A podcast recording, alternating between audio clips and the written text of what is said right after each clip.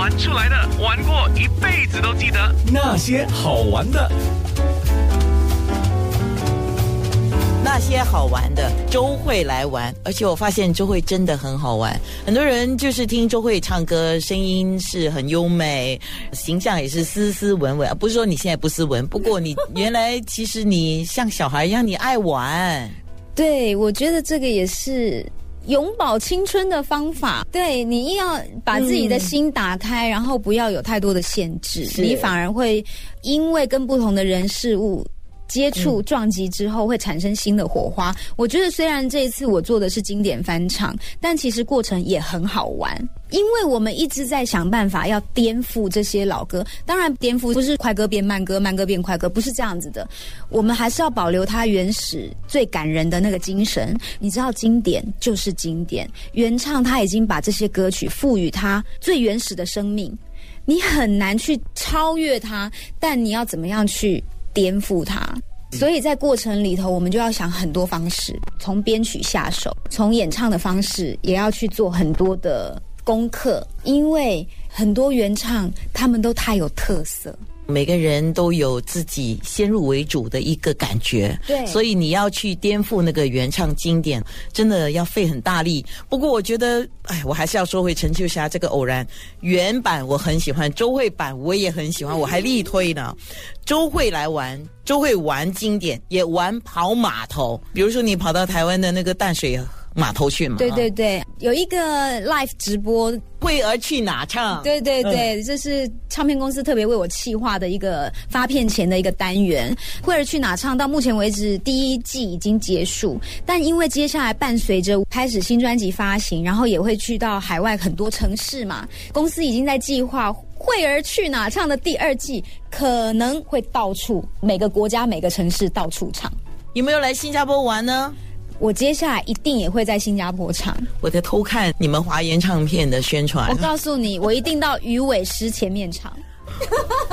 那是不是要高手？头快烧起来，我觉得。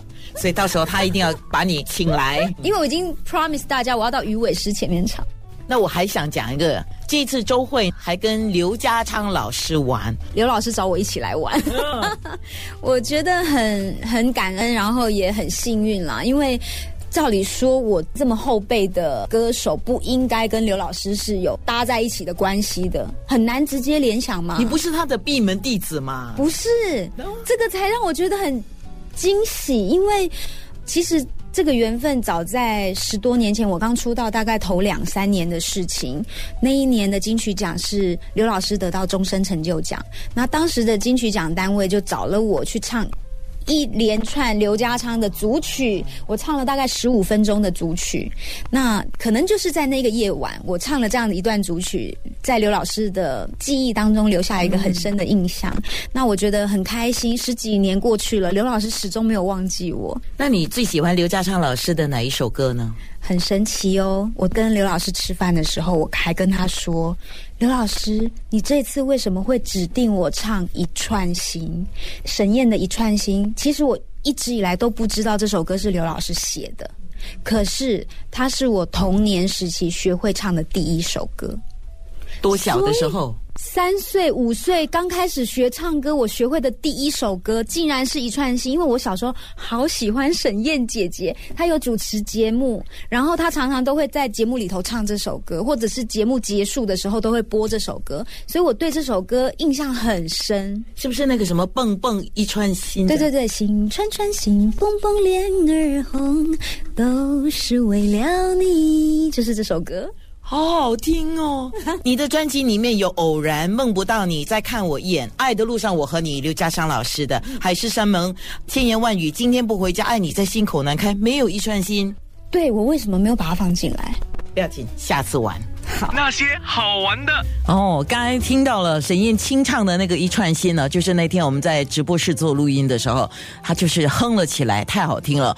昨天晚上我在剪辑的时候，我只是帮他加了一点 echo，完全是那种现场玩到的 MP3 在录的，太厉害，是不是？等一下十一点半的时候呢，我们听他两首歌曲，周慧的《偶然》，还有周慧的《被遗忘的时光》。现在当然要听沈燕姐姐的一串心呐。